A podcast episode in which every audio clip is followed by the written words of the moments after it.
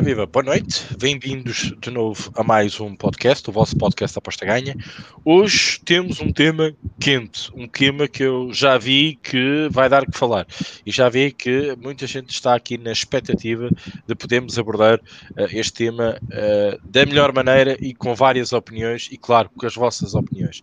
É isso que se quer, é isso que se espera, que vocês participem e que também nos ajudem a fazer este podcast. Por isso, são mais convidados, sintam-se em casa, opinem e falem, porque o tema hoje vale a pena.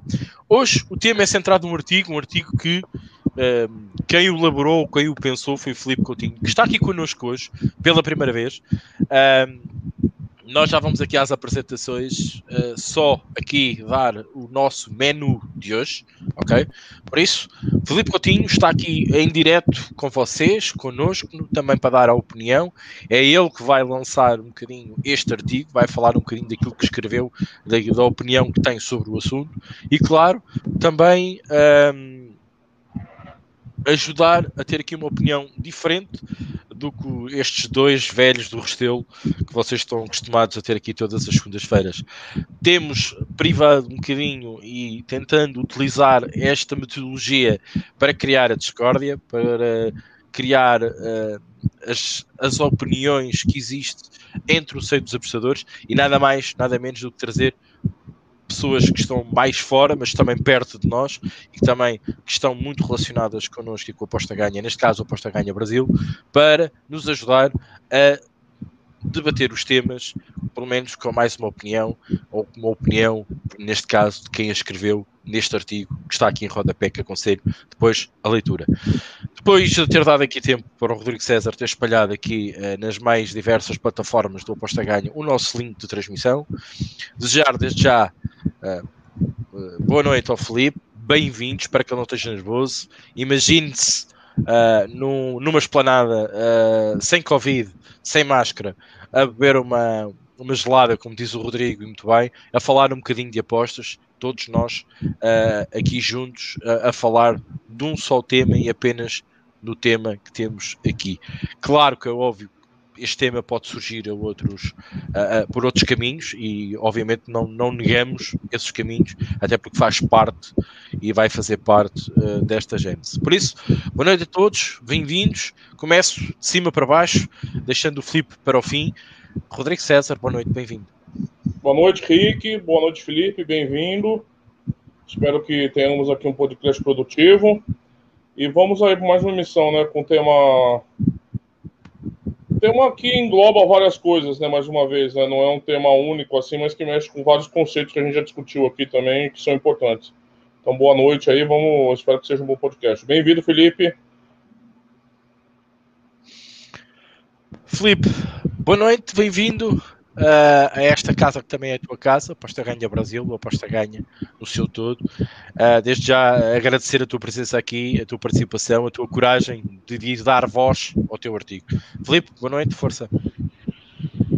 Boa noite aí, gente. Boa noite, Ricardo. Boa noite, Rodrigo. Vou começar com o final da live do Luiz, da primeira que ele fez, né? Que ele falou não sei o quê, tipo, quem diria que eu ia estar aqui algum dia, né? Eu comecei ali no fórum, vendo os, os artigos, as do Ricardo, os lá do Rodrigo, aí do nada tô aqui. Do nada não, né? Porque teve uma construção, teve uma jornada aí, mas a gente vai falar um pouco aqui sobre essa construção. Mas é muito louco, né, velho? Como as coisas são. E eu valeu aí pelo convite e tamo aí, mano. E vocês quiserem saber aí, tô respondendo e é nóis, mano. Bora lá. Boas, uh, Felipe, então agradeço já. Uh, Bem-vindo então a esta casa. Vamos então lançar o tema. Um... Ô, Rick, eu te pedi um, para o Felipe falar um pouquinho dele, se apresentar. Sim, era, um era isso. Antes de apresentarmos para o tema, antes de falarmos do tema, arrancarmos do tema, Felipe, fala-nos um bocadinho da tua, da, da tua, do teu caminho. Já, já falaste aqui um bocado. Uh, começaste a ler os artigos e começaste a aparecer aqui no nosso fórum e no, no site do Aposta Ganha. Uh, como, é que, como é que chegaste às apostas? Como é que, como é que chegaste ao AG? Para te falares um bocadinho, e para te conhecer um bocadinho melhor quem, quem é o Filipe Coutinho, uh, basicamente. Pô, lógico, mano. Vou começar falando como eu comecei nas apostas, depois eu vou pro aposta ganha. Nas apostas, eu aposto que o Rodrigo vai lembrar disso aí, velho. Que a primeira casa que entrou com força aqui no Brasil foi a Sporting Bet. E a Sporting Bet é patrocinadora do Esporte Interativo, que é um canal que tinha aqui que virou TNT Esportes. Aí durante as transmissões da, da Sporting Bet, Esporte Interativo, tinha uma promoção, Ricardo. Tinha uma promoção que era assim: você ligava para eles, aí você tinha que participar de um leilão que era para ganhar um PlayStation 2. Só que no leilão, quem ganhava era quem desse o menor lance. Aí, tipo, se você desse 5 centavos no leilão, você ganhava. Só que alguém tinha que atender da outra linha. E o patrocinador dessa promoção era Sporting Bet. Isso era mais ou menos 2010, 2011 isso, isso me chamou a atenção, né?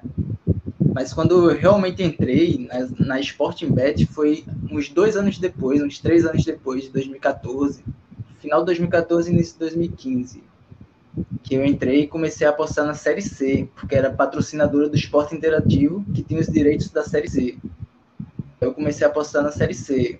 Perdi, perdi logo no início, tá ligado? Perdi logo, porque eu apostava só no, no favorito, que era o Fortaleza. O Fortaleza era muito bom. O Rodrigo aí vai lembrar que Fortaleza fazia sempre campanha bem, ia sempre bem na primeira fase, mas no mata-mata caía. Então, Fortaleza na primeira fase sempre ganhava. Então, era o que eu sempre fazia, eu apostava a favor do Fortaleza. Foi por isso que eu criei a conta na casa, né? Oi. Acho que, acho que caiu, né? Foi abaixo caiu. Uh, ele comentou que, que, lá na casa dele, né, tava chovendo Exato. muito, né? Tinha caído umas árvores e que a internet até estava um bocadinho mais, mais complicada. Uh, mas esperamos então que ele, que ele volte. Ele voltou, já está, já está, já está. Alto, que ele já está connosco. Só está aqui voltou. a comentar. Voltou. Caiu, caiu, mas levantou. Caiu, mas levantou. Desculpa aí, gente, é porque eu moro aqui em Recife, não sei se vocês viram aí, não sei se chegou a notícia aí, mas foi a pior enchente aqui, a pior chuva dos últimos cinco anos aqui. Caiu árvore aqui, tem uma árvore caindo do carro lá, tem uma cobra hoje na rua, mano. Então foi horrível. Eu tô no Que, so, que sorte, hein? Bem, bem, no dia, hein? Bem no dia na hora, hein, Felipe? É, mano, mas é no improviso mesmo e sem reclamar, mano. Tem que fazer. É isso aí. Continua aí, Felipe, pode continuar. Do, que eu apostava a favor do Fortaleza, que é basicamente apostar a favor do favorito.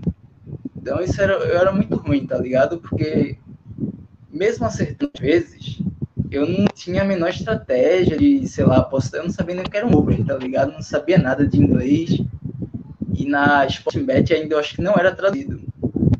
Aí, ou então, sei lá, meu navegador só pegava inglês, não sei.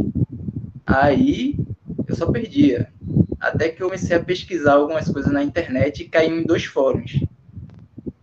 Um, os dois que o Rodrigo já participou, né? Não sei nem se pode falar o nome lá da, do outro fórum lá. E o Aposta pode. Ganha. Pode, pode falar? Pode, então, pode. Eu caí lá no Apostas FC. Uhum. Eu caí lá no Apostas FC e comecei a ler as tips, as pics que a galera fazia. Eu achava aquilo impressionante, mano. Eu entrava mais para ver as pics e daí eu descobri que tinha um torneio. Aí eu comecei a participar e mandava as pics para lá. Aí alguém, num comentário, falou do Aposta Ganha Portugal. Aí eu achei, pô, tem um fórum desse em Portugal, mano. Aí eu fui ver como, qual que era. Aí na hora eu vi que era melhor, mano, porque tinha aquele bagulho lá do ponto tipster. Então você não precisava ganhar o torneio para lucrar, tá ligado? Você mandava a pique Ainda tem essa, ainda tem esse negócio, tá ligado? No fórum, para quem quiser entrar aí. Você manda a pique, uma pique bem fundamentada, é claro, não é só mandar um, sei lá, um time A vai ganhar do time B, não é isso. Aí você manda lá e você vai somando pontos tipster. A cada 100 pontos tipster você ganha 25 euros. E isso eu achava impressionante. Eu achava impressionante que alguém tava pagando para escrever. Aí esse foi o meu, o meu primeiro contato com a Poça Ganha embora meu, no meu nick apareça que eu sou desde 2018, eu tinha uma conta lá desde 2015, só que o nick era Packer e eu perdi a, eu perdi a senha. Aí por isso eu não consigo entrar. mas o nick lá era PECA, no Aposta Ganha e também no Apostas FC. Aí no Apostas FC eu participava dos torneios, porque não precisava você depositar o na casa. Aí eu fui vice às vezes, que era, e também fui terceiro, que era até Boombet nas casas, né? Boombet, 188, Bet 9. E, mas eu não tinha a menor estratégia, porque eu não lia nada, não fazia ideia. Não lia nada em relação aos artigos aí, os artigos mais aprofundados. Aí nisso, fiquei aí durante, sei lá, dois anos, um ano, sei lá. É, só lendo, participando do torneio. Aí depois desanimei, mano. Saí após, porque eu queria passar no vestibular, tá ligado? Aí eu passei, assim, de primeira, saí no terceiro ano do ensino, ensino fundamental, aqui o nome no Brasil, Ricardo, é ensino fundamental. Acho que ainda é o nome, ensino fundamental. Ou é ensino médio, esqueci. Aí no ano seguinte entrei para Ciências Contábeis na Universidade Federal de Pernambuco, que é um curso difícil, muito difícil aqui, tá ligado? Aí, pô, eu queria só focar nisso. Aí por isso que eu esqueci de casa de aposta, nem queria. Também porque eu tava desanimado, porque eu só dava win, tá ligado? Era aquele teorema da escada lá. Você dá win, ganha, continua dando all win, ganha, aí no outro você perde. Era isso. Minha, minha história em casa de apostas. Aí fiquei, entrei na faculdade em 2016, foi em agosto de 2016, no meio das Olimpíadas. Aí ficando, ficando, até que no início de 2020, mano, comecei a ficar muito ansioso, mano. Muito ansioso. Já tava trabalhando, tipo, na área, tá ligado? Contábeis, contabilidade. Comecei a ficar ansioso, mano. Aí veio a pandemia, velho. Aí, foi, aí fechou a academia, tá ligado? Que eu gosto muito de treinar, tá ligado? Tem uma academia aqui que eu frequento há anos. Gosto muito de treinar e fechou a academia e comecei a ficar ansioso, mano. Precisava fazer alguma coisa. Tá ocupar a mente, tá? Porque eu tava acordando de madrugada com o coração acelerado, tá ligado? Não era, não era legal. Aí eu lembrei que eu gostava muito de escrever pitch. E eu fui ver se ainda existia o Aposta Ganha. Aí ainda existia. Isso foi em julho de 2020, mano. Foi agosto de 2020. E era na volta do futebol. O Rodrigo até vai lembrar que a primeira competição que voltou assim foi o Campeonato da Coreia do Sul, se não me engano. Foi o Campeonato da Coreia do Sul. Aí eu tava escrevendo umas pics lá da Coreia do Sul e tava esperando a volta da Europa League também. Eu mandei umas pics da Europa League. Aí o Rodrigo lá mandou uma mensagem no fórum lá. Você sempre escreveu muito de NFL também, né, Felipe? Que eu lembro mais marcante para mim era tuas pics de NFL. Uh, NFL, eu lembro de também uma vez o draft, você fez várias pics pro draft, né? É, eu pulei essa parte, né, mano? É, eu sempre escrevia pick de NFL e draft que, se eu não me engano, na pandemia era a única coisa que estava acontecendo. Não sei se é. tinha outra coisa. Estava acontecendo isso a Bielorrússia, né? E o campeonato da Bielorrússia e da Costa Rica. Aí eu escrevi muita do draft, porque eu gosto de analisar os, os jogadores lá. Enfim, até vai. Falando em draft, vai ser dia 29 esse ano. Vou ver se eu mando umas pics aí. Mas enfim, aí o Rodrigo mandou uma mensagem lá no fórum, ele falou não sei o que sobre Pix Pagas. Eu, eu lembro o título, Pix Pagas. O que, que esse maluco, que, que esse maluco tá, tá querendo aí? Aí eu fui ler, aí ele tava dizendo, não, você tá afim de escrever aqui, a gente te paga. Pô, achei aquilo meio. Meio, como é que eu posso dizer? Fiquei meio desconfiado, tá ligado? Não sabia que dava para fazer dinheiro com isso. Escrevendo Pix. Eu sabia que dava para ganhar pontos tips e trocar pelo. A cada 100 pontos você ganhava os 25 euros, certo? Aí o Rodrigo nem queria muita expectativa, tá ligado? Aí o Rodrigo me chamou, primeiramente para cobrir o Brasileirão, né? O Brasileirão. E isso foi em agosto, mano. Eu lembro até o primeiro texto que eu fiz. Foi Grêmio Flamengo, mano. Era dia 6 de agosto. Alguma coisa assim, uma coisa assim, rodada 3 do Brasileirão, mano. Aí aquilo ocupou minha mente, mano. E eu comecei a produzir, produzir. E eu já, eu estagio, tá ligado? Eu estagio na área de contábeis, só que, sendo bem sincero, não é minha praia. Eu já sei que não consegui com isso, que eu tenho outros objetivos assim na vida, tá ligado? E tava servindo pra ocupar a mente, mano. Mas aí eu, peguei, eu já gostava de fazer, mas quando o Rodrigo me chamou aí pro site, eu comecei a ver, tipo, não sei nem. Acho que dá pra ver aqui, o monitor. Aí o site Poça Ganha. Aí quando eu via no site, mano, caralho, que da hora, mano. Aí motivava ainda mais a escrever, velho. E tô aí até hoje, mano. Comecei Brasileirão, aí fiz Libertadores, Copa do Brasil, Série B. Aí tá diverso. Champions League, Premier League, Bundesliga, Série A, La Liga, enfim, mano. Eu acho que ficou meio viajada essa história aí. Ficou, ficou meio viajada, mas eu acho que deu pra entender. Deu para entender perfeitamente, Filipe. Agora, gostava que falasses um bocadinho daquilo que escreveste. Um, da tua opinião relativamente àquilo que escreveste, sobretudo uh, àquilo que.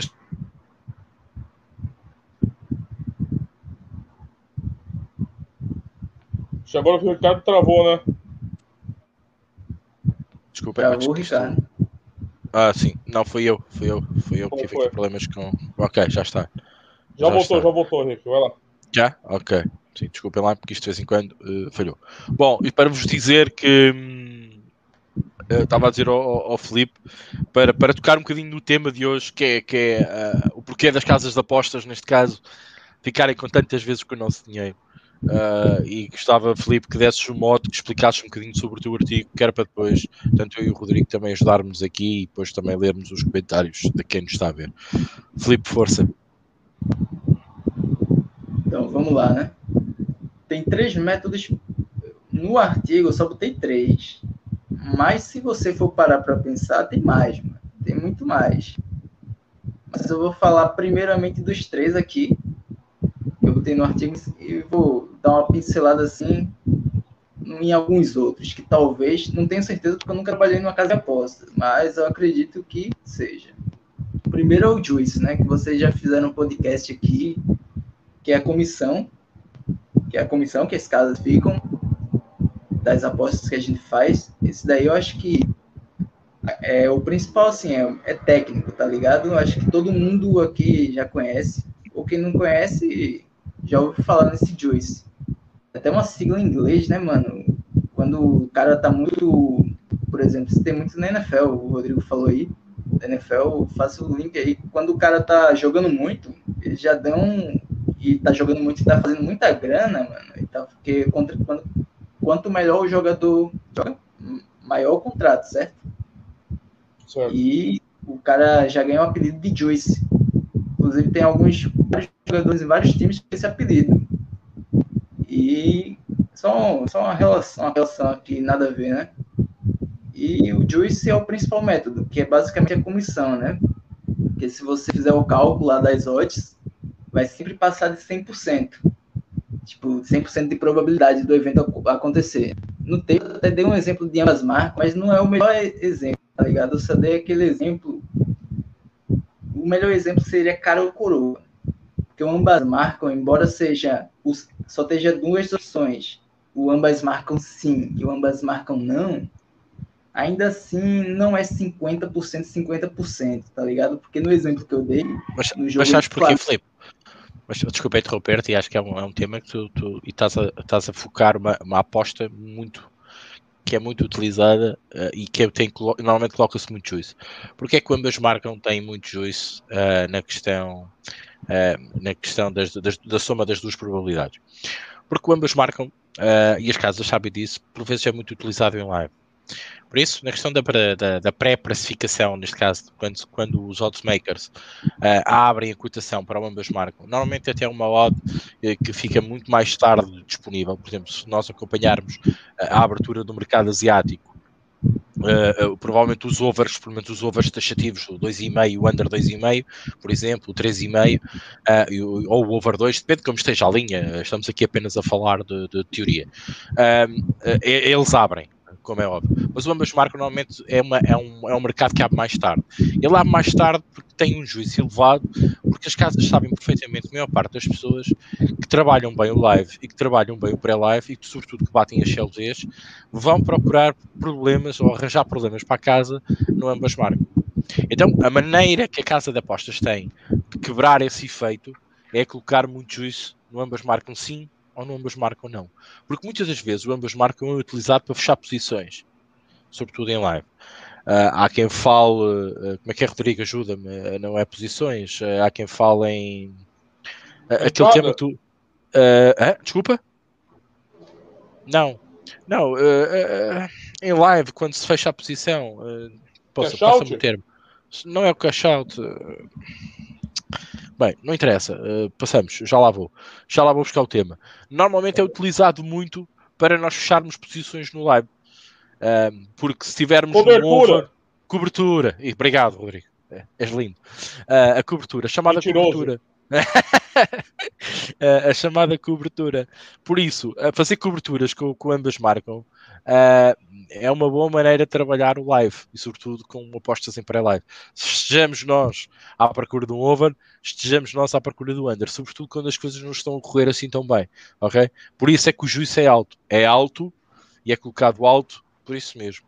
Porque é uma boa maneira de colocarmos numa posição uh, digamos, uh, do meio da ponte, e depois no live, independentemente do que aconteça, estarmos uns centímetros mais para a direita ou uns centímetros mais para a esquerda. E isso um, permite-nos ter aqui um edge relativamente às casas. Obviamente as casas sabem disto, obviamente as casas aprenderam connosco apostadores, lhes ensinamos como é que, como é que fazemos, e elas apercebem-se disso, então colocam o juízo no ambas marcam mais elevado. Acho que deste um grande exemplo aqui, Felipe, Desculpa te interromper, podes continuar. Ah, perfeita essa explicação aí, mano. Nem, eu nem sabia dessa parada aí. Por isso que é bom você expandir o seu centro de. Como é que dizer? O seu centro de amizades. Porque eu não conheço ninguém que saiba esse bagulho aí que o Ricardo falou, tá ligado? Assim, pessoalmente, ninguém aqui da minha casa aposta, ninguém aqui nem sabe o que é aposta. Então é bem interessante essa visão aí, porque eu não sabia esse bagulho do, do ambas marcam aí. Mas bem interessante, né? Descobrir que foi os próprios apostadores que ensinaram, entre aspas, né? As casas de apostas ao que não fazer, né? Não sabia não. Interessante. Mas continuando aí, o Juice, né? Que o Ricardo falou aí do ambas marcam eu vou trazer do cara ou coroa. Porque o cara ou coroa é realmente 50-50%, mano. Tem até um artigo do Douglas lá que o exemplo é esse, tá ligado? No, no Aposta Ganha Brasil. Que é 50-50, só que a odd vai estar 1,90, 1,90. Só que é, se você fizer lá a porcentagem, vai passar de 100. Se não me engano, vai dar 105, alguma coisa. Eu esqueci agora. Mas aí, esse valor que passa, 5% é justamente a comissão. Então, esse daí eu acho que a galera aqui, porque a galera do ganha é mais conceitual, tá ligado? Como é que eu posso dizer? É mais técnico, sabe? Mais alguns. Algum, é mais aprofundado no, nas apostas, não é como outros sites aí que eu não vejo tanta profundidade no conhecimento. Então, o Joyce é isso aí, basicamente. Aí o segundo no artigo que eu coloquei foi o cash out, né? O encerrar a aposta que que é quando o cara encerra a aposta, tá ganhando a aposta, aí vai lá e encerra. Só que eu, até dei o exemplo do Flamengo contra o Internacional. No jogo real, o Inter abriu o placar. Então vou, vou usar o exemplo do jogo real, né? Porque eu escrevi o texto antes do Flamengo Internacional acontecer. O jogo, para quem sabe, foi 2 a 1 um para o Flamengo o Internacional abriu o no primeiro tempo, o Flamengo virou no segundo tempo para 2 a 1 e ultrapassou o Inter na tabela de classificação.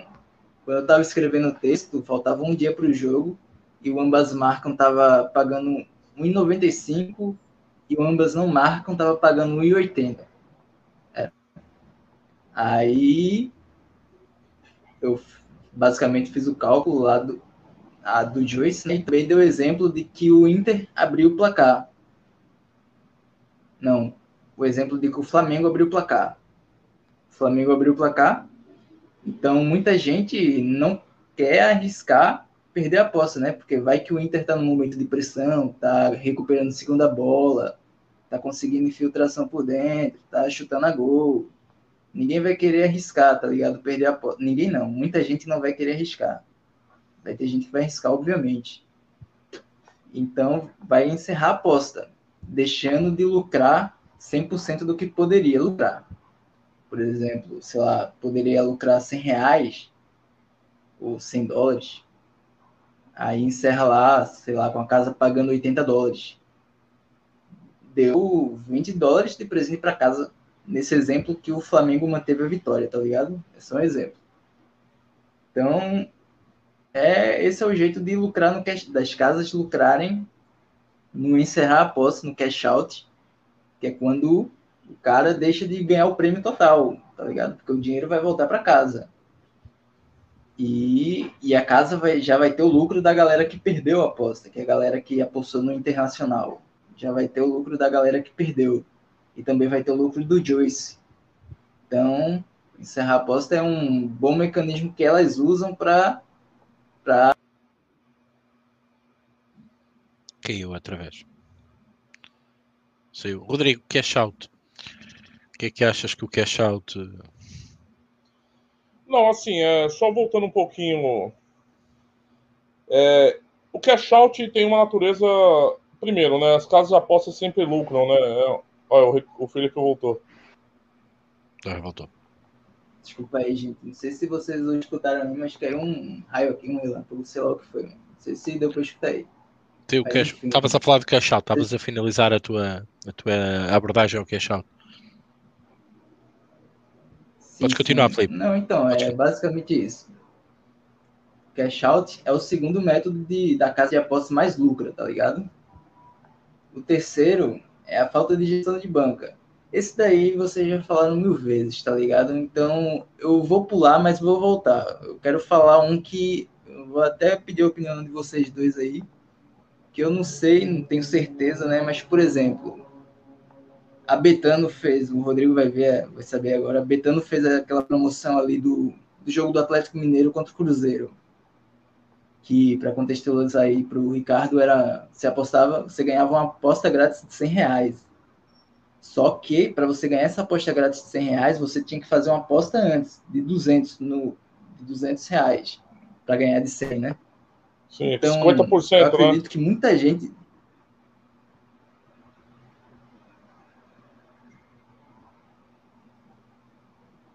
Estava a dizer, o Rodrigo estava a dizer 50%. É 50%. Fazer uma aposta 50%. Ah, sim, 50%. Isso. Vocês 50% de bônus. Ah, tô, tô escutando, pode falar, tô escutando sim. Tô escutando. Sim, vamos ouvir bem. Alô, Felipe, estás nos a ouvir? Opa, agora está ouvindo. Ah, agora está a ouvir. Podes continuar, Felipe. de bônus, o Rodrigo falou. Isso. Vou continuar aqui. Que foi mal aí, peço perdão de novo, a internet em 4G da Vivo aqui tá complicado. Enfim. É, 50% de bônus abetando, tinha muita gente que não, que não ia fazer aquela aposta, mano. Tinha muita gente que nunca tinha visto um jogo do Atlético contra o Cruzeiro e não ia fazer aposta. E a, e a casa de aposta incentivou essa pessoa que não ia fazer aposta a entrar naquele mercado, a entrar naquele jogo. Só que a pessoa não tem tanto conhecimento assim sobre Atlético Mineiro e Cruzeiro. E não foi por acaso que a Betano escolheu esse jogo, que é a patrocinadora do Atlético agora, né? Patrocinadora Isso. master aí, tá investindo muita grana no Galo. E eu acredito que muita gente perdeu dinheiro aí porque não ia fazer aposta, fez que foi incentivado e acabou perdendo. Beleza, vai ter o retorno lá dos 50% que o Rodrigo falou aí, mas é só 50%. E em apostas grátis, tá ligado? Aposta grátis geralmente é só lucro. Só volta o lucro para sua conta, não volta o valor cheio, tá ligado? Eu queria saber a opinião de vocês aí, se esse é um método que a casa usa para ganhar mais grana, tá ligado? De quem não ia fazer aposta, mas fez porque foi incentivado. Bom, eu, eu, eu, posso, posso, posso começar a falar sobre isso. Eu e as casas de apostas, normalmente, temos uma relação um bocado complicada. Como é óbvio, acho que todos nós temos uma relação complicada com uma casa de apostas. Uh, uh, esta questão uh, que deste, este exemplo que deste da, da Betano, neste caso, no Brasil, isto para mim é uma estratégia de marketing puro, é obrigar ao registro, isto chama-se sangariação de clientes, e é obrigar que as pessoas depositem Uh, e depois, mesmo que percam, ainda continuam a, a, a, rolar ali algum dinheiro. Ora bem, como é óbvio, um, ehm, para mim a estratégia é muito simples. Eles vão buscar o público e querem angariar aquele público que vai ter, vai ter o depósito, que vai fazer aquela aposta, que não percebe nada daquilo que está a fazer, não está a entender o que vai fazer, vai ser iludido com aquela, com aquela publicidade, mas que ainda vai lucrar com todas as apostas que irá fazer depois, as chamadas apostas grátis, que o apostador apenas vai ficar apenas com uma porcentagem do retorno, um, como o Felipe disse. Depois disso, como o, o Felipe disse ainda muito bem, a questão da falta de gestão de banca. Como essas pessoas, esses apostadores, que eles sabem e que, que, focaram nesse, nesse, nesse espectro de apostador, uh, eles sabem que essas pessoas não vão ter gestão de banco. Essas pessoas vão tentar, assim que perderam, tentar correr atrás do prejuízo. Então, vão apostar mais ainda. Provavelmente, não digo todos, mas metade, um terço, um quarto, não interessa. Vai ainda reforçar mais a banca, porque acha que foi um azar. E depois até, muitas das vezes, os jogos Uh, vamos imaginar, nós vamos no over 2,5, mas aquilo fica 1-1. Um, um, mas o over 2,5 não caiu porque o VAR anulou um gol, porque um penalti falhado. Nós ficamos com aquela falsa sensação de que até tínhamos razão no jogo e na nossa visão, mas não caiu porque não deu. Então vamos nos achar melhores e vamos um bocadinho atrás do prejuízo. Uh, isto é uma das vieses cognitivas que nós passamos de apostadores que, e, que temos, e que temos que lidar todos os dias. É achar que somos melhores que. Um, e, e este, este, esta maneira, este marketing, porque isto é um marketing muito direcionado para apostadores, ou digamos pseudo-apostadores, que de apostadorzinha não têm nada e que estão numa fase muito crua da sua formação para um dia serem um apostador digno de seu nome. Um, é óbvio que um apostador é aquele que tem o ato de apostar, chama-se apostador, mas, como costuma dizer, até ser um apostador tem que ler muito, tem que aprender muito, tem que saber muito sobre a área. Mas a partir do momento em que faz uma aposta, ele está a apostar, ele é um apostador. E as casas de apostas querem isso, querem o ato, querem a aposta, querem a falta de gestão de banca. Eles querem que as pessoas estejam ali e que rolem o seu dinheiro e que, mesmo não perdendo a totalidade na primeira base, neste caso do primeiro jogo, na primeira aposta, ele vai perdendo ao longo do tempo. Isto não é nada nem menos daquilo que se passa com o apostador normal ou um dito chamado apostador. A ideia que a Casa de Apostas tem e que faz com o apostador que não cai nestas, nestas publicidades é que ele, mais cedo ou mais tarde, seja EV menos. Logo, não gá dinheiro às casas de apostas. E esta é a luta principal. E esta é a maneira que elas têm de nos roubar dinheiro a cada jogo, a cada odd, a cada preço sei lá, a cada oportunidade que nós julgamos estamos a ver naquela casa. Por isso, eu deixo um alerta e deixo aqui um conselho. Eu parto sempre do princípio, e como é óbvio, acho que todos nós devemos o fazer, que a casa sabe mais do que nós. Desconfio sempre da odd ou do preço que é oferecido. Desconfio sempre se a linha devia estar ali, ou mais para a direita, ou mais para a esquerda. Eu desconfio de tudo o que me aparece. Então, quando vejo, e pegando um bocadinho no artigo do Felipe, quando vejo um juiz alto, eu aí digo: calma, este jogo é chamativo, mas também é incerto. Porque se a casa tem um juízo alto, é porque nem ela sabe para que lado é que vai cair mais as coisas. Por isso, eu tenho mais medo de um jogo com um juízo normal do que um juízo alto.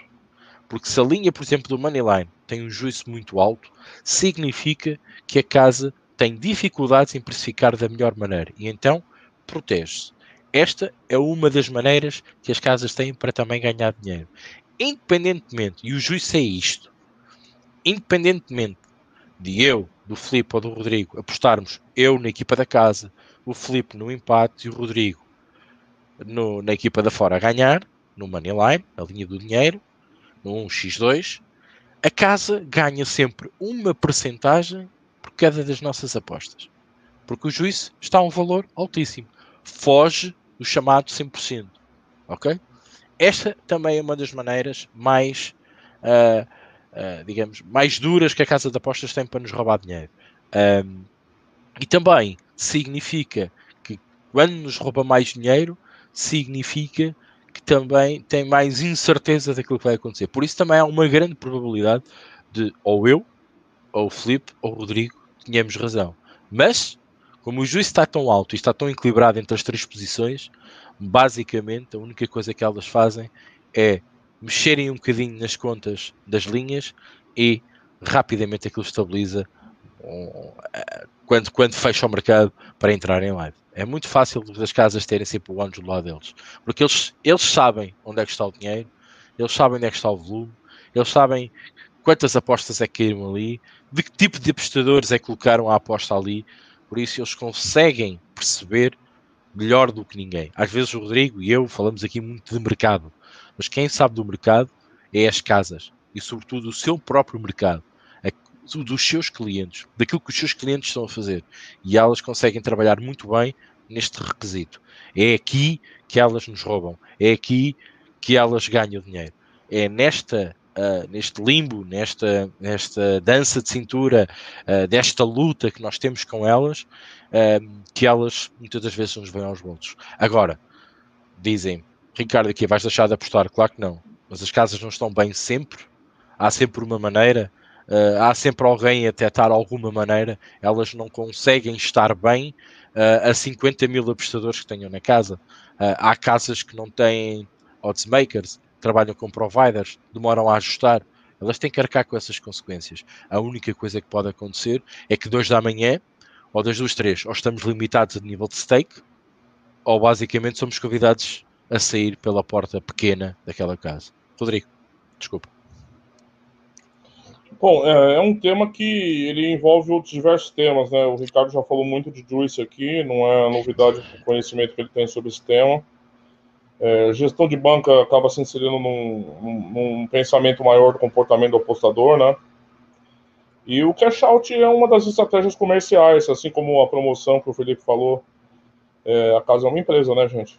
É, e eu acho que o primeiro ponto é esse, né? Por que elas saem sempre no lucro?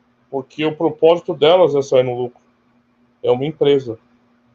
E eu acho que é, a grande contribuição dos apostadores para as casas de apostas ter lucros maiores é o fato da falta de compreensão do universo das apostas esportivas por parte dos apostadores e a falta de compreensão do que é uma casa de apostas. Né? É, a casa de apostas não está ali para premiar você. Ela está ali para retirar o teu dinheiro. Ela é, uma, ela é uma empresa que presta um serviço, ela oferece uma plataforma para você fazer apostas esportivas nos esportes, e ela cobra por isso. Além disso, ela tem uma margem de lucro altíssima. Não é à toa o volume de casas de apostas que hoje abrem no Brasil. Tudo bem que fecha algumas vagabundas também, mas assim, é, hoje a gente tem muito mais abrindo, todas vindo para cá, né? É, então, onde já se viu, né, Ricardo? O Ricardo, que é um cara que está antenado nisso. A Pinaco como operação nacional. Convenhamos, não é algo habitual do Pinaco, né, Ricardo? Verdade. Operações nacionais dá conta como operação nacional. Contratando Mas... gente e tal. Qual o interesse da Pinaco? Rodrigo, eu estou a perceber onde é que tu queres chegar, mas deixa-me só meter mais um bocadinho de sal e pimenta naquilo relativamente à Pinaco. Uhum. Eu estou a par das notícias das apostas, como é óbvio, temos que estar, temos que estar a par. Eu vi esta notícia essa, desse, dessas parcerias que a Pinaco vai fazendo, sobretudo no Brasil. Mas houve uma outra notícia que apenas, apenas vi apenas uma pessoa que me falou no, nesta situação que me chamou a atenção. Foi a contratação da Pinnacle teve uh, numa determinada empresa. E eu fiquei assim, bem, esta empresa, o raio que é isto? Não, não, já não estamos no meio, não é? Uh, as empresas têm N nomes, a gente não sabe o que é que realmente a empresa faz. Um, e eu fiquei a pensar, e fui saber. Então houve uma pessoa que, que, que, eu, que eu li e disse: Vocês sabem o que é esta empresa? É de Fulano assim assim, que simplesmente tem, neste caso, segundo dizem os, os, os boatos do mercado, das melhores plataformas para precificar em live. Eu disse: Meu Deus, e agora? O que é que vamos fazer para apostar em live na Pinnacle? Já era difícil, porque a Pinnacle limitava muitos jogos em live, não tinha muitos jogos disponíveis né? e tinha um mercado uh, muito sui generis. Né? Por exemplo, se quiséssemos apostar numa, numa linha de equipa, por exemplo, de gols de equipa, uh, nós tínhamos que fazer com o mínimo de 25 euros. Uh, Lembro-me perfeitamente disto. No, havia, valor, havia tetos havia patamares, ok? Se quisesse fazer uma aposta de 5 euros, ela não deixava. Quer dizer, eu estou muito curioso para saber que, o que esta parceria vai trazer para nós e consequências para nós, apostadores, sobretudo aqueles que trabalham em offshores como a Pinnacle, ok? Eu digo-vos já que não vejo boas notícias. Uh, e completando aquilo que está o Rodrigo a dizer, e muito bem, eu acho que estas parcerias é para chamar esses jogadores que estão doidinhos para entrar em live. E até acredito uma coisa, vou arriscar aqui um palpite. Acredito que a Pinnacle abra mais mercados em live e mais jogos em live. Pois é. Mas duvido que esses mercados todos e esses jogos todos que vão abrir, que um apostador, sobretudo aqueles que eles querem ir buscar agora com estas parcerias novas, consigam tirar lucros com este tipo de empresa a uma casa como a Pinnacle. É só isso. Desculpa, Rodrigo. Não, imagina. Eu só estava querendo dizer que, por exemplo, uma casa que não tem um habitual comportamento comercial assim, está adotando um comportamento comercial porque é comercialmente interessante. Porque ela quer estar tá num mercado que é comercialmente interessante. Porque ela fez um estudo de mercado, ela viu que ela está perdendo dinheiro se ela não segmentar para cá. Então ela está segmentando. O que eu quero dizer por trás disso é que a casa de apostas é uma empresa. Né? É uma empresa. E o juiz é importante, essas estratégias comerciais é importante, mas o fator fundamental de lucro e sucesso de uma casa de apostas são a massa de apostadores perdedores. Não há juiz que sustente uma casa se em vez de 95% de apostadores perdedores, fosse 95% de apostadores vencedores. A casa não dura uma semana. É verdade. Então eu penso no Juice como uma tarifa, uma tarifa administrativa. A gente paga para usar a plataforma da casa, mas está longe de ser a principal fonte de lucro da casa. Ela é parte, sim. As, e as estratégias comerciais, eu também não penso como. Eu penso como uma forma, assim como o Felipe tem razão nesse ponto, de incentivar comportamentos erráticos do apostador. Sem dúvida. Estou falando que ela, ela não, não, é feio dizer, a casa de apostas quer que o apostador perca. É normal. Assim como um cassino. É, a diferença de uma casa de apostas do cassino são as margens, o, a natureza e a diferença de abordagem. Mas, no fundo, elas lidam com eventos que têm um risco muito alto e que tem o fator sorte e azar envolvido. Estou falando que é jogo de azar? Não. Só que tem o fator sorte e azar envolvido. Não é uma ciência exata. Não é rocket science, apostas. Tem sorte azar. Numa magnitude diferente do jogar na roleta. Num valor muito diferente de você jogar no blackjack. Mas tem. Mas tem. Tem o um imponderável. Ele se distribui, se distribui, etc, etc. Aquele blá blá blá todo que a gente conversa sempre. Só que existe. Então, assim, o principal, o principal força motriz das casas de apostas é o apostador. Não é o apostador, é o apostador que perde dinheiro. Eu não quero assim criar essa classificação. O apostador perdedor, mas é o apostador que perde sistematicamente dinheiro. E é a maioria esmagadora do, do universo das apostas. Eu não estou julgando, eu não estou separando aqui o recreativo, o intermediário, o avançado. Não é isso que eu quero fazer aqui. O que eu quero dizer é que o lucro das casas de apostas vem de apostadores que perdem dinheiro nas mesmas, certo? Certo. Então ela tem, elas vão incentivar comportamentos erráticos do apostador. Eu até tenho um artigo no Aposta Ganha Brasil falou casas de apostas dando dicas de apostas. Pode isso? Porque agora eu recebo e-mails com as casas de apostas dando dicas de apostas para mim. É verdade. Quem é o estúpido que vai acreditar nisso? Com todo respeito. Então ela quer que você. Para para pensar um minutinho. Você entende? Não faz sentido nenhum. Não faz sentido nenhum, comercialmente. Comercialmente. E as pessoas têm dificuldade de pensar nas casas de apostas como uma empresa. Às vezes, às vezes as pessoas falam da casa de apostas, parece, sei lá, parece algo neutro. Algo que não tem objetivo. O mediador. O mediador. Né? Quem se sustenta só com taxa de movimentação é a Betfair, que o dinheiro não é dela. O dinheiro não é dela. Então ela só cobra um FII. A, a, a Betfair só cobra o FII de movimentação. Ela é tipo o banco, ela cobra a taxa bancária. O dinheiro não é dela, o dinheiro é, do, é dos, dos correntistas do banco. Né? Mas as casas de apostas, elas tomam, elas se protegem. O Ricardo já falou várias vezes aqui de, das atitudes em conjunto, operações para se cobrir, quando elas têm algum. Mas assim, é eventual. Se isso fosse sistemático, se os apostadores fossem lucrativos sistematicamente, não tinha mercado de apostas. E não é, não é demagogia isso, não tinha, não tem como sustentar. Uma empresa. É uma empresa. Por que as casas de apostas falem? Várias faliram no Brasil. O Felipe deve estar tá muito tempo no AG. Você lembra da Liga Premier Win, Felipe? Você lembra dela? Teve várias ligas no AG que elas faliram. As casas faliram. A gente teve que pagar do bolso ao último mês de liga.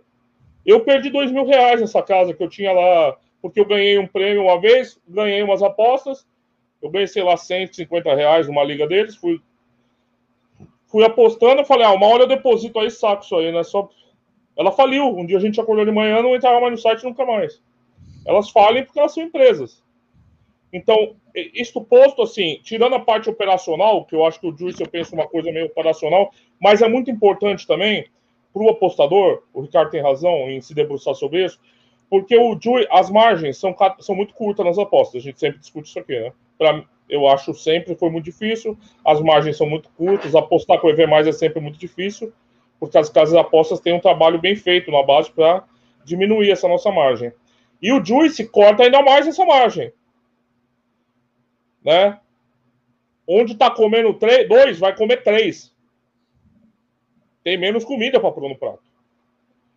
Então, isso acaba influenciando nossa tomada de decisão. Isso posto, vamos agora para a parte. A massa de apostadores perdedores, que sustentam todas as casas de apostas do mundo. Asiáticas, eh, europeias, do Zimbábue e de Gana. Todas elas, elas se sustentam com a mesma base, com o dinheiro perdido dos apostadores perdedores. Aí entra no quesito que o Felipe discutiu de gestão de banca. É uma manifestação a grande maioria dos apostadores não tem uma abordagem mais metodológica. Eu não estou dizendo nem. Eu não estou dizendo para se especializar. Eu não estou dizendo para ser um apostador para estudar nada. Estou falando uma abordagem mais pragmática e metodológica da coisa. Mais ou menos um raciocínio assim: eu não vou colocar todo o meu dinheiro numa aposta só. Se, se, se 50% dos apostadores se regessem por esse princípio meio medieval, rudimentar, você já ia começar a ter um problema ali você vai começar a ter um problema de fluxo de caixa para as casas de apostas. Mas isso não acontece, porque a maioria dos apostadores não se apega a essa questão. E por que eles não se apegam a essa questão, Rodrigo? Porque eles são burros? Não, porque eles encaram as apostas esportivas de uma forma errada. A concepção das apostas esportivas para essas pessoas é deformada. Eles esperam retornos fora da realidade.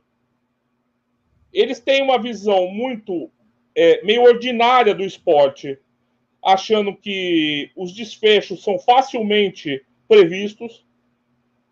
Eles não têm uma visão correta do que é uma casa de apostas e como ela funciona. Se eu for ganhasse um real cada vez que eu respondo o que é handicap asiático para alguém em chats ou, no, ou em mensagens privadas, eu tava milionário. Poxa, se, poxa, não é difícil. Cara, não é, não tô falando aposta ganha, meu. Se digitar no Google handicap asiático, tu vai, tu vai receber um soco na cara com, a resposta. Por quê? Todo mundo já produziu conteúdo sobre isso. E as pessoas não procuram. As pessoas simplesmente não procuram, elas não se interessam. Elas estão apostando em live e vem uma pergunta assim: vocês são testemunha disso? Eu apostei, apostei no handicap não sei o que para tal time. Tava 1 a 0 Vale o 0 a 0 Eu tô ganhando a aposta a pessoa não sabe o desfecho que aquilo vai ter, ela não sabe a aposta que ela fez. E isso é generalizado. Então não é difícil quando você olha essa realidade e pensar. Porque as casas de apostas são entidades milionárias que pagam, por exemplo, para uma das principais, que é a Bet365, passionista 350 milhões né, de euros, né, Ricardo? Foi que você. Sim. 350 milhões de euros. E fica patetada no chat, me paga, Denise, me paga, Denise. De uma forma, é, isso eu acho ruim, eu acho ruim. Que eu acho que dá uma visão meio jocosa para algo que é sério. Toda vez que meu dinheiro está envolvido, para mim é sério. Não é brincadeira. Quando, tá, quando mexeu no bolso, é sério. Então, assim, eu acho que o segredo tá ali, tá no último tópico do Felipe. Que é, que ele fala de gestão de banca, mas eu falo de um comportamento geral e responsável do apostador. E não é para falar assim, ai, coitado, ele quer só se divertir. Não, cara. Eu acho que todo apostador tem direito de ser recreativo. Sinceramente, eu não sou preconceituoso. Mas um apostador recreativo precisa saber no que ele está apostando. Ser recreativo não significa ser idiota. São coisas diferentes. Você não precisa ser idiota para apostar. Você pode querer brincar, ver um UFC, papapá. Às vezes eu boto um capilé no jogo que eu vou ver que eu nem tinha muito interesse. Mas isso, isso não pode ser a regra. E eu não estou falando para as pessoas virarem e passarem o dia inteiro estudando o jogo, o método, igual a gente faz. Não estou falando isso. Nem todo mundo está disposto a isso. E nem todo mundo é obrigado a isso. Mas eu acho que você precisa de ter um certo conjunto de conhecimentos que te impeça de ser uma presa tão fácil no mercado. Porque se você for uma presa tão fácil assim em qualquer tipo de mercado, se você for comprar uma casa e você não tomar cuidados básicos, você levar um pedreiro para ver como é que está a casa, encanamento, é, levar um eletricista para ver a elétrica, ver como é que é a noite lá. Vai que no vizinho à noite toca, toca até 5 horas da manhã todo dia. São princípios básicos que você vai tomar uma decisão com base no erro. E você não precisa ser engenheiro para escolher tua casa. Só são cuidados básicos e um certo tipo mínimo de conhecimento que te permita andar naquele território sem cair no primeiro buraco. Então, para mim, as, apostas, as apostas lucram muito sistematicamente por causa do comportamento irresponsável do apostador. Da onde vem esse comportamento? De uma visão equivocada de como funcionam as casas de apostas. Porque, por exemplo, vou dar um exemplo aqui, sempre as minhas críticas, né? A gente tem vários especialistas de apostas aí no Brasil, aqui no mercado, em Portugal. Pá, pá, pá, Não, tem que ser profissional, handicap asiático, valor, é ver mais, pá, pá, pá. Na primeira oportunidade, o maluco tá indicando alegria bet para a pessoa se registrar. Eu falo, pô, eu não sou, caralho, eu não sou comunista. Todo mundo quer ganhar dinheiro, eu também. Nós três aqui também. Todo mundo que tá no chat também. Todo mundo que viu agora vai ver. Não tô falando disso. Mas calma aí. Calma aí, meu amigo. Então eu vou pra Alegria Bet eu vou jogar a galera na Alegria Bet mesmo. É, é esse o teu nível de profissionalismo. Vocês entendem? Então aí a gente vê os limites da coisa. Os limites do discurso. No fundo, a pessoa está reproduzindo. Por exemplo, múltiplas, apostador de múltiplas. O rei das múltiplas. Tem uns 27 no Twitter. O rei da múltipla, o imperador da múltipla, bababá da múltipla. Um monte de gente seguindo e pedindo, ai, ó, eu não vou liberar minha, minha múltipla se não tiver 100 likes corre a mulambada lá, dá 100 likes pro maluco liberar. Vocês entendem? Esse comportamento a longo prazo só vai dar lucro para uma, uma entidade, para a empresa que está explorando isso. Então, para mim, é, eu não estou podendo colocar culpados, é só uma constatação. Eu penso que o lucro das casas de aposta está associado diretamente ao, ao, prejuízo do apostador, isso é, isso é, fato. Todos os tipos de casas de aposta. A gente, quando a gente fala de Christians, é um pouco diferente, mas, mas ali também os patos são rapelados. Os patos são rapelados na Betfair também. Não se enganem. Mesmo que não é a Betfair que está rapelando os patos, os patos são devidamente rapelados no trading. Né, Ricardo? O Ricardo sabe disso, todo mundo sabe disso. É... Como é que é aquela frase? É no poker? Como é que é a frase do poker? Você está numa mesa e você não sabe quem é o pato, você é o pato. Você é o pato, exatamente. É, é o pato. É uma frase que o pessoal do poker usa muito, meio chavão, é mas é isso. Então eu penso que é um pouquinho nessa direção.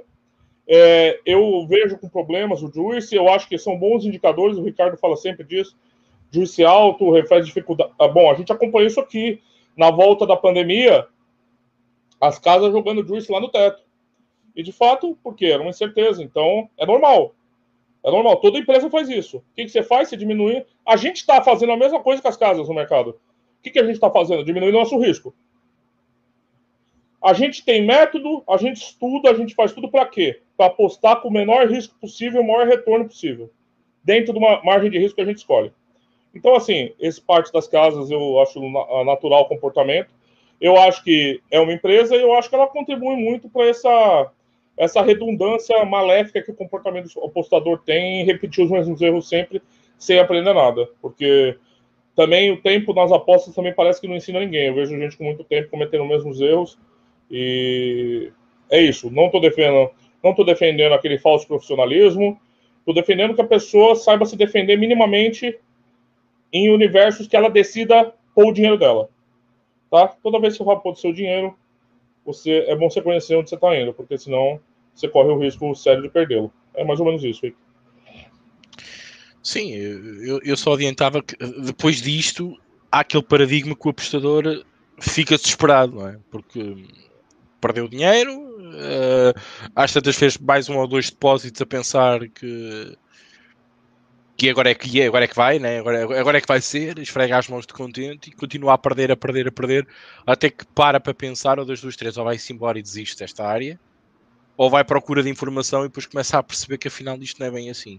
Um, e que afinal é preciso perceber, é preciso saber, é preciso saber o que é que são os handicaps, os unders, como é que funcionam, o que é que é o juízo, o que é que é o cash out, o que é que é isto, o que é, o que, é que aquela casa oferece, o que é que ela não oferece e depois começamos a ver e das duas três, ou ganhamos gosto por isto, ou então uh, continuamos a fazer aquela aposta lúdica e não deixamos de passar por isso.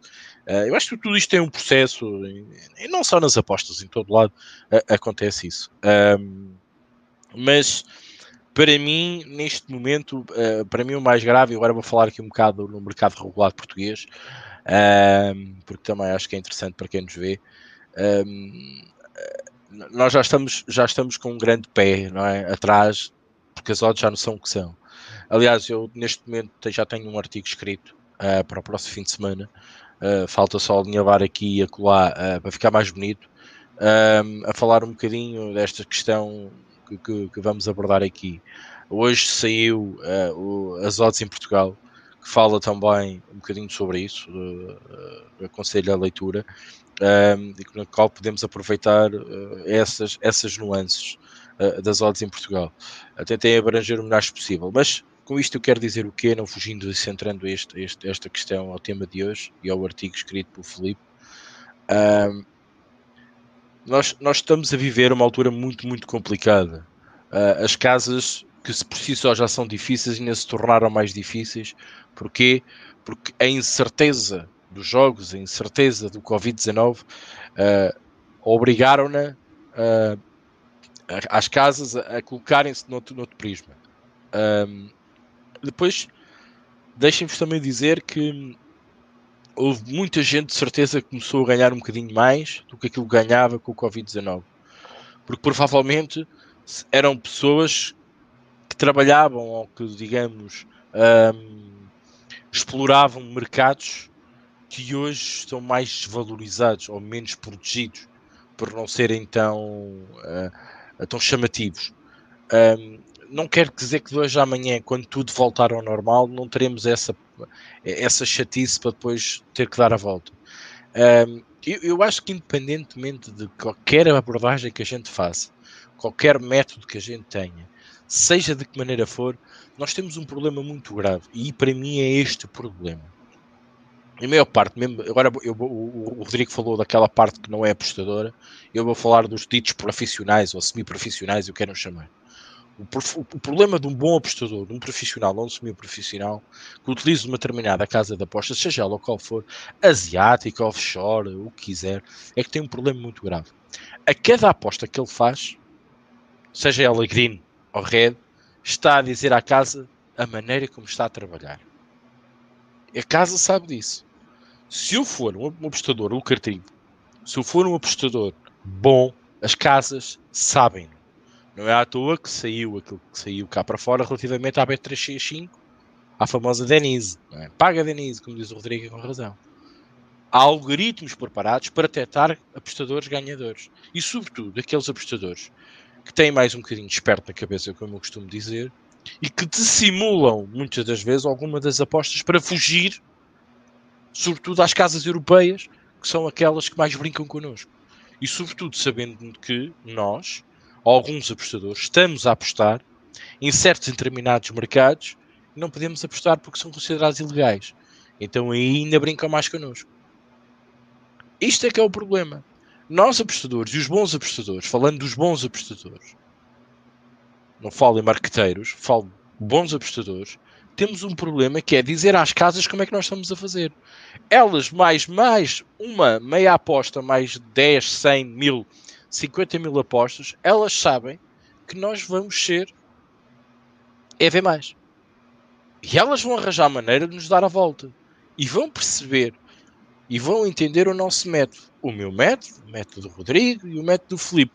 Até que chegam a um ponto e têm três métodos que se alguém usar, eles vão arranjar maneira de se protegerem, porque sabem como é que nós vamos atuar.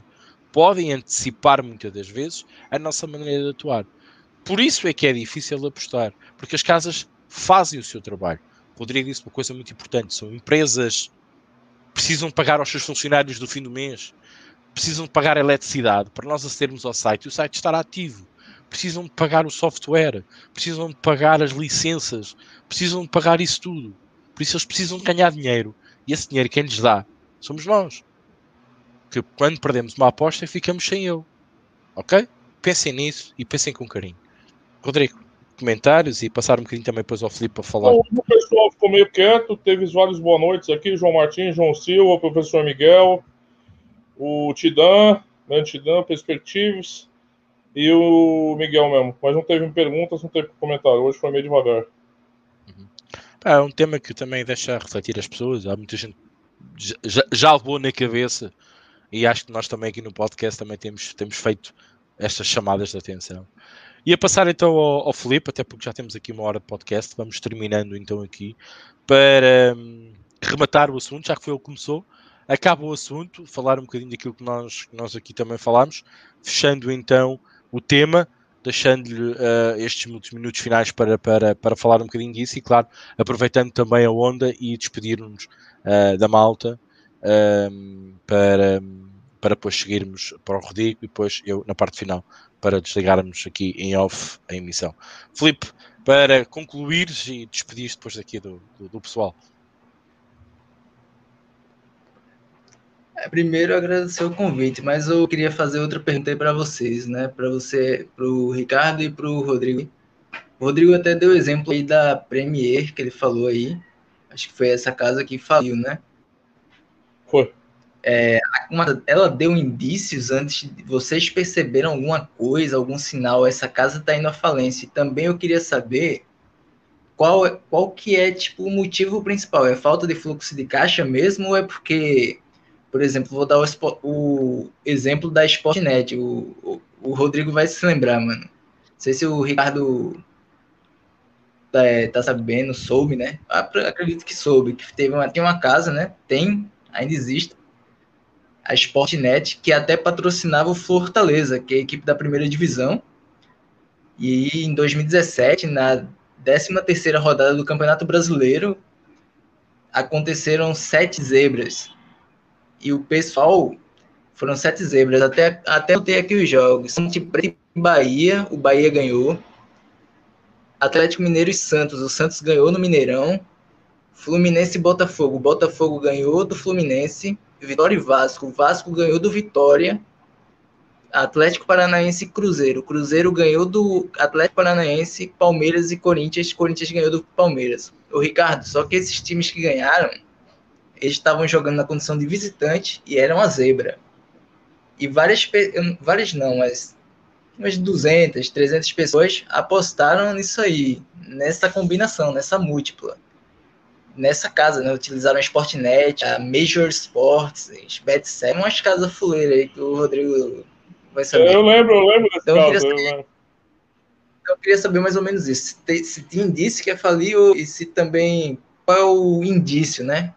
É, é, falta de fluxo de caixa? É o quê, mano? Como é que uma casa vem à falência aí?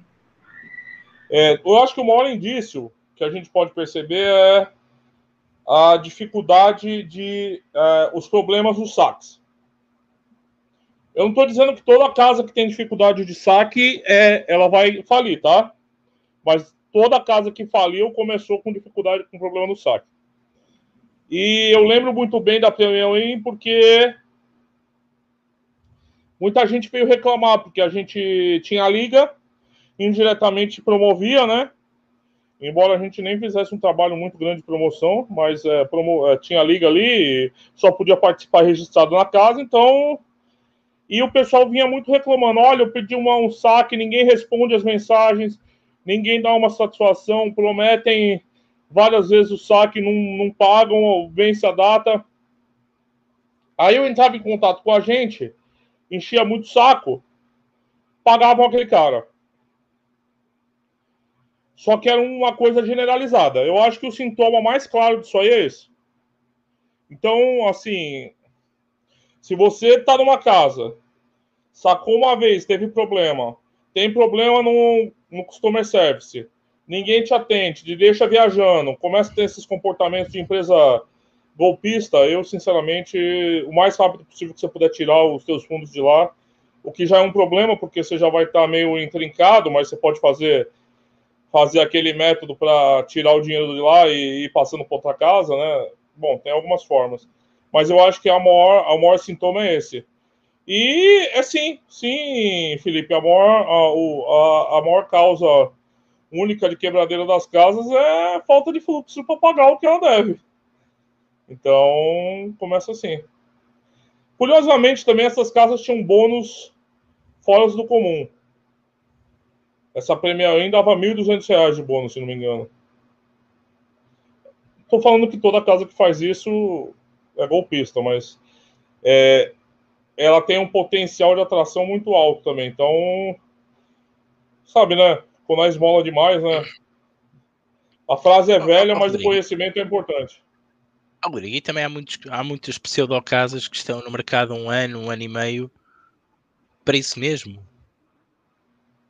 elas são criadas para isso mesmo. Muita, algumas são criadas porque sabemos perfeitamente que há pessoas que precisam de, de, perder dinheiro, de investir numa, numa casa de apostas e depois perfeitamente fechar aquilo porque aquilo não deu lucro, mas teve ali não sei quantos jogadores e ainda retiveram o dinheiro dos apostadores.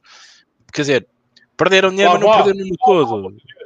É lavar, a chamada lavagem, chamada lavagem, sim. Há muitas casas que são criadas e fechadas nesse sentido. Eu, eu conheço um, uma história, uma casa, não interessa o que Eu também não posso contar muito bem a história, porque senão vocês sabem qual é a casa.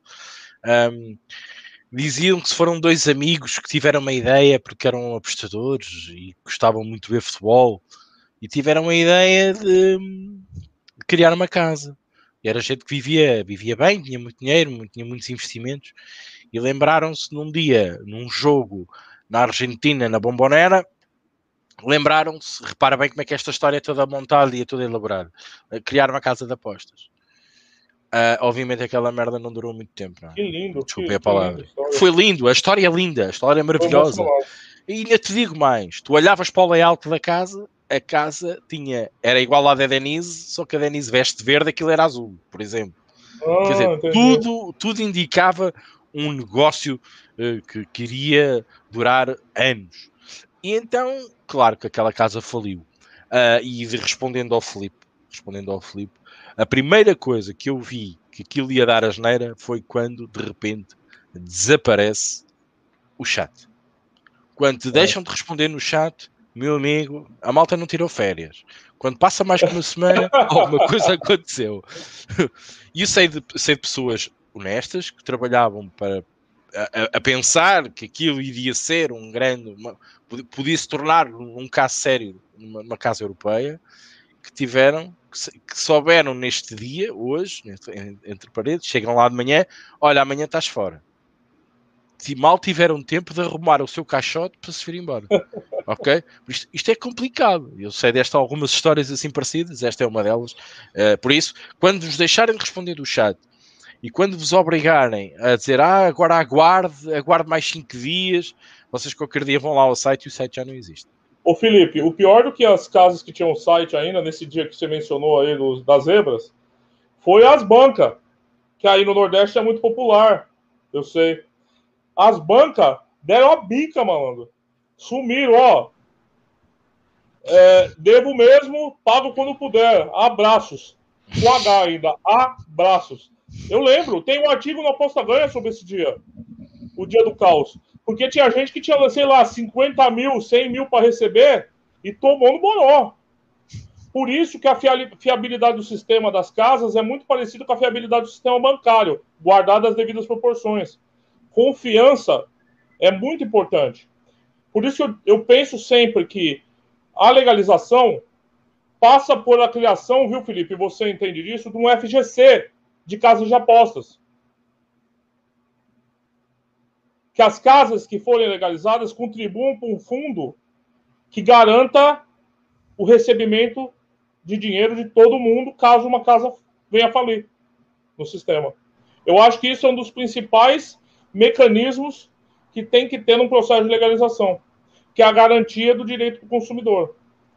Porque eu vejo muito a, boiada aqui discutindo mil coisas. A baboiada, achando que vai virar Londres aqui. E esquece as coisas básicas.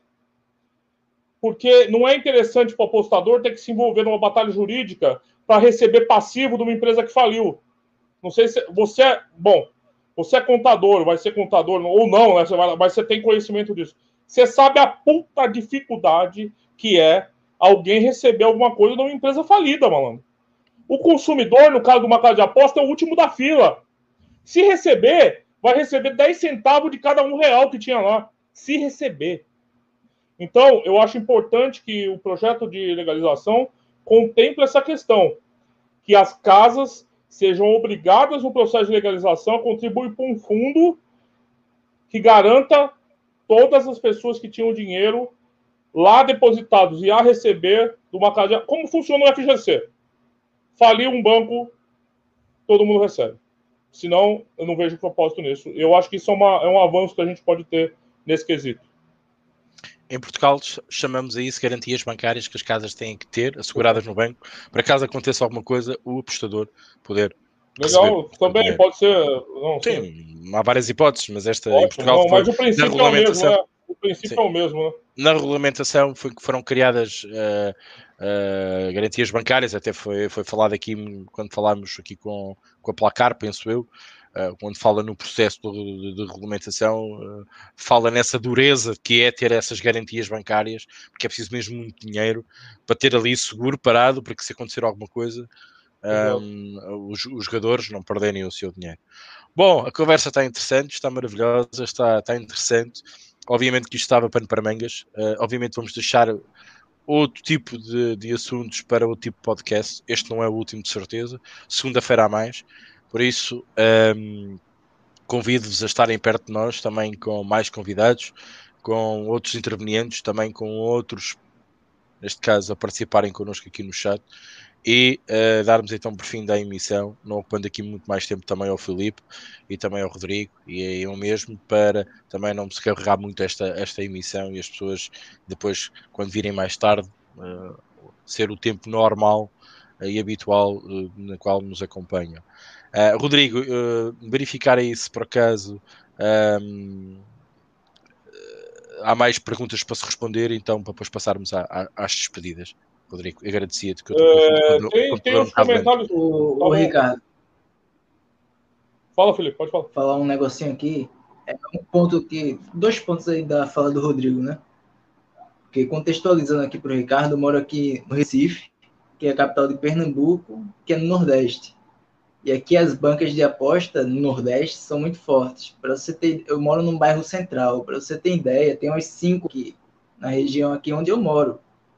Por aqui em volta, na cidade inteira, cara, enorme, enorme. Você vê uma em todo lado, em todo lado. E tem um dia que eu tava saindo do meu treino, tinha dois policiais fazendo aposta, mano. Estavam apostando na rodada do Brasileirão lá. O outro tava perguntando quem ganha, Fluminense ou Fortaleza eles estavam fazendo aposta, para você ver como que é isso aqui no, no Brasil, né? Não sei como é no sul, no sudeste aí, o Rodrigo pode falar. E também sobre o FGC, né? Que a garantia é 250 mil, se eu não me engano. Isso. Quanto será que seria essa garantia se tivesse. Quanto será que seria, né, velho? Não sei. É, também não tenho ideia como é que seria o valor. Eu acho muito 100 mil. Eu acho, muito, eu acho isso muito 100 mil. Acho que uns 50, uns 30 mil tava, já estava razoável, eu acho. Já. Eu acho. É, não, aqui, aqui, no, aqui no Sudeste ainda não é tão. Ainda tem, já tem. Já tem as bancas aqui. Não é. porque já faz anos que as bancas começaram a se desenvolver no Nordeste, então o Nordeste tem um, já tem um tempo aí de banca rodando mais alto, né? Tá chegando aqui, é, e é um fenômeno que eles falam do Rio, mas aqui também você vê a, os, os bicheiros sendo substituídos por aposta. Ou seja, aposta dá mais dinheiro que bicho. Eles não trocaram porque é mais legal a aposta. Não é porque é mais bonitinho, é mais divertido. Dá mais dinheiro do que bicho. E eu entendo. Para muita gente, eu mesmo passava em muito tempo, depois passava em banca de bicho, passava, não queria, pensava em apostar em bicho. Até porque é um jogo absurdo também, mas assim, apostas eu passaria. Muita gente é assim. É igual esse policial que o Felipe descreveu, né? Uma coisa é você falar de futebol. O cara nem vai, o cara vai e é um crime menor, é um crime menor, entendeu? É o Fox está falando, é verdade, eu já ouvi falar, os policiais em Portugal não podem apostar. Aqui também, provavelmente fosse legalizado, não ia poder. Mas nas bancas, entenda, Fox, não tem um rigor jurídico muito grande, entendeu? É meio, meio livre, assim. Deixa eu ver as perguntas aqui, só para. Muita gente dando boa noite. O João Martins, o que acha dos afiliados que publicitam casas de aposta de qualidade discutível? Um pouco à força, já estou farto de ver certas coisas. Cara, é um, é um debate complicado esse. Eu, eu reconheço. Você está impondo uma missão ética aos afiliados, né? Você vai ter afiliados de todo tipo né? Assim, eu recebo recebo mensagem de muita gente pedindo ajuda, às vezes para receber numa casa de aposta que vê que a gente tem parceria, o aposta ganha. Mas aí, se você não é registrado pelo site, é muito difícil conseguir fazer alguma coisa. Porque o teu poder de influência é muito associado. Oi, o Rodrigo caiu também. Tá mal para o Brasil, o tá mal. Caiu. Então vou deixar caiu. a pergunta aí, ô Ricardo, vou deixar essa pergunta aí. Existe banca de apostas em Portugal? Não, nós aqui não temos, não temos banca de apostas. Nós temos. Nós temos. O Rodrigo já está de volta. Tô, soquei a câmera tá. aqui. Eu vi. É, não tem, porque lá eles têm, eles têm, eles têm casas de apostas físicas, Felipe o placar é físico lá, tem as lojinhas. Então não tem Exatamente. nem sentido. É legalizado lá isso daí, então não, eles não têm. Rapidinho, Rick. Então, esse, esse, dilema ético, né? Sobre se o afiliado tem uma obrigação ética com. Se você entrar num artigo do Aposta Ganha BR, casas de apostas não pagam. O que eu posso fazer? Você vai ver lá as mensagens que eu recebo. Viu, João Martins? A gente tenta ajudar quem dá. A maioria não é possível, porque não é registrada. E, e, Oh, Rodrigo, e também agora desculpa lá, mas é assim, nós às vezes estamos, também pensamos que estamos a lidar com gente séria. Sim. Nós até não nos provarem o contrário, as pessoas são inocentes, não é? Nós podemos achar que a casa. É, é esta história que eu vos dei. A história era maravilhosa, era linda. Sim. Do, dois amigos cheios de dinheiro, prontos para investir numa grande. porque gostavam de futebol e lembraram-se de fazer uma casa de apostas que afinal deu, deu charco. Quer dizer, muitas das vezes os afiliados claro, quem está no mercado há muitos anos começa a perceber, vai, vai à casa, começa a perceber que a casa não pode, pode não ser assim tão boa. Mas muitas das vezes a gente não sabe quem é que está por trás, a gente não conhece os donos das casas, a gente não conhece as verdadeiras intenções dos donos das casas que aparecem, que vão, há umas que ficam, há umas que perduram, há outras que desaparecem, mas há muitas que ficam, quer dizer, também é difícil para um afiliado poder trabalhar uh, neste caso, de pé atrás, seja com quem for. Epá, até que nos provam o contrário, a gente tem que confiar. É um negócio que está a acontecer. Agora, se de um lado há uma quebra, tanto do lado do afiliado ou do lado da casa, pá, as pessoas têm que chegar a um acordo e as pessoas também têm que saber decidir.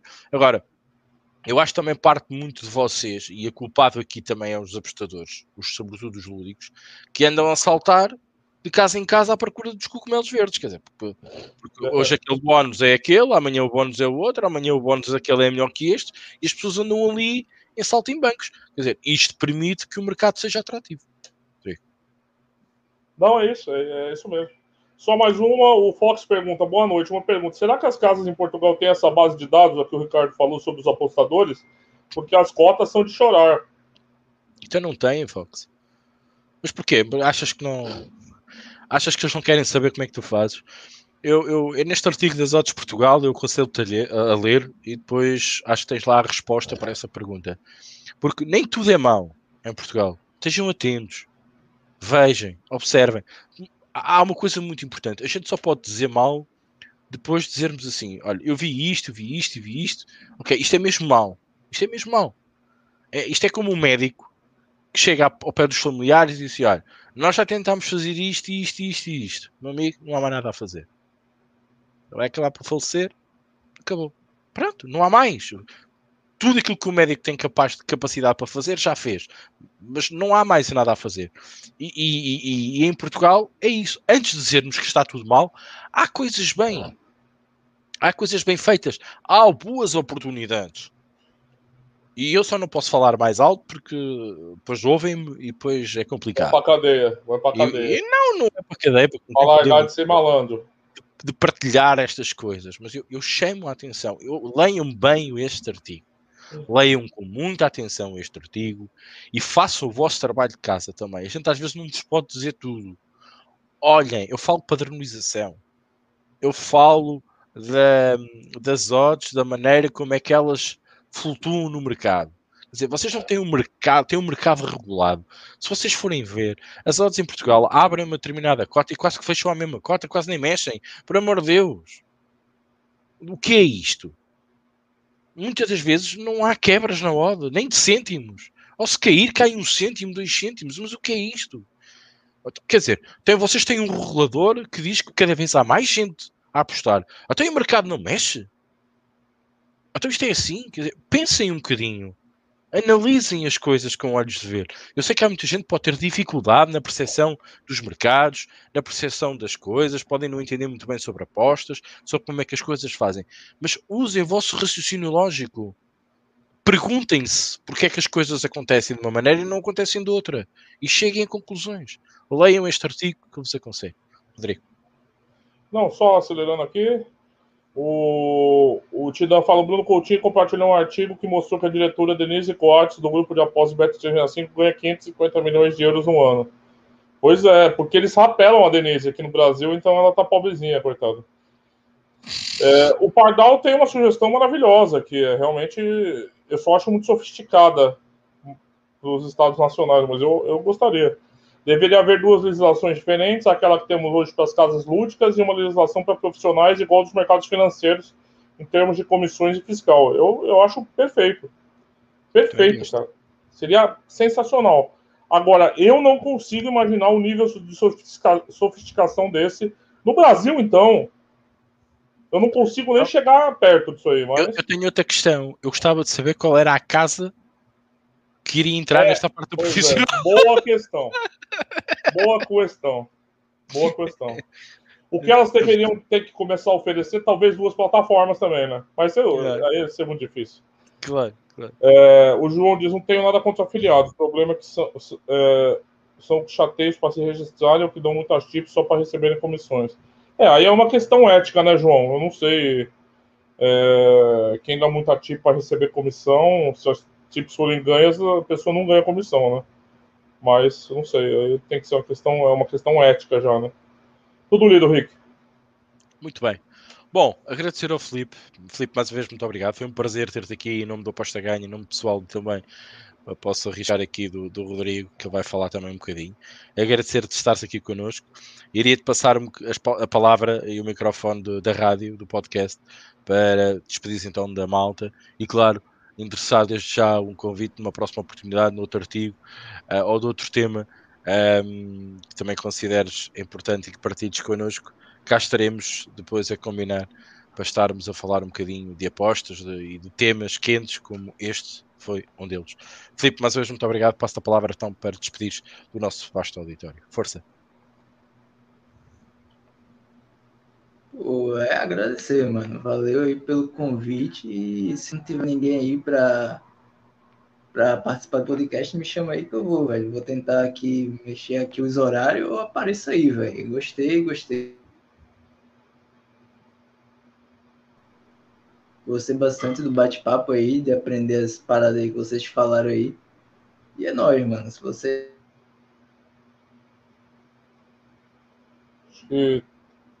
Está quebrado, tá. né, Henrique? É, pois é. Tá. Está a fazer freeze. Um, bom, uh, não sei, para aqui um compasso de espera. Não. Oi, já está. Obrigado, Felipe. Uh, Rodrigo César, mais uma vez, muito obrigado. Uh, e, claro, uh, aguardamos-te esta semana. Deixem-me só dar um à parte. Este fim de, esta, esta próxima semana, não contem com a entrevista, ok? Esta, esta próxima quinta-feira não, não poderei estar na vossa companhia. Acho que tenho razões para isso. Um, mas depois logo se virá. Uh, mas depois para a próxima semana já temos agendado, já temos a fazer o nosso trabalho de casa para sim uh, a repor, uh, neste caso, a falha nesta próxima quinta-feira, para quem acompanha as entrevistas que fazemos aqui no podcast, deixar aqui o, o repto que não contem com esta semana. Esta semana vai ficar mesmo só com este podcast e também com as lives e os, e os, os podcasts com, com o Frazão e o, e o Rodrigo um, que vão estar um, que vão estar na nossa companhia depois durante a semana uh, e estejam atentos, subscrevam então o canal. Uh, o alerta que vos deixo é que esta semana não teremos entrevista, vamos saltar uma semana e depois sim, acho que vamos ter uma grande entrevista uh, e mais no adiante, mas preparem-se porque até para mim está a ser difícil, por isso uh, de certeza que vocês vão gostar. Não é pelo um grande peso uh, digamos, que, que possa aparecer aqui atrás de uma, televis de uma televisão ou de, um, ou de um som de um rádio, mas acho porque quem é uh, foge um bocadinho àquilo que vocês estão habituados a encontrar no dia a dia nas apostas. Deixo este repto, se tudo correr bem, na, não nesta quinta-feira, mas na próxima quinta-feira, desta quinta-feira a uma semana, uh, conto com vocês então para essa entrevista em exclusivo uh, no, no nosso podcast habitual de entrevista no Posta Ganho. Rodrigo, mais uma vez, muito obrigado. Força. Primeiro, queria agradecer a presença do Felipe. Eu acho importante sempre a gente ter, como o Luiz vem, e já tivemos várias pessoas aqui, trazer uma terceira visão, né? Uma visão diferente que pode abrir. Porque eu e o Ricardo, a gente é velho e turrão, né? E aí, às vezes, a gente fica meio cego, né? Nas nossas próprias convicções, né? Então, acho importante que. Aconselho todos a leitura do artigo, tá aqui na descrição, tá? Eu acho que ver o, ver o vídeo depois com a leitura do artigo fica mais interessante para acompanhar a, a, linha de discussão. Então, agradeço, Felipe. Espero você outras vezes aqui. Foi muito legal a tua participação. Agradeço o comentário de todo mundo. Agradeço todo mundo que assistiu e que vai assistir também. É, convido a todos a acompanhar aí nossas atrações na semana. E é isso aí. Abração a todos. Mais uma vez, muito obrigado, Rodrigo, Felipe, a todos vocês, a todos os comentários, aqueles que vão ver-nos depois, ver e ouvir nas várias diversas plataformas de podcast que podem ter a nível de áudio e também no YouTube para depois reverem a emissão. Mais uma vez, aproveitando a boleia do Rodrigo, leiam um artigo, leiam um artigo das odds em Portugal, conselho-vos uma leitura muito atenta, com muito cuidado e com muito carinho aquilo que vos peço.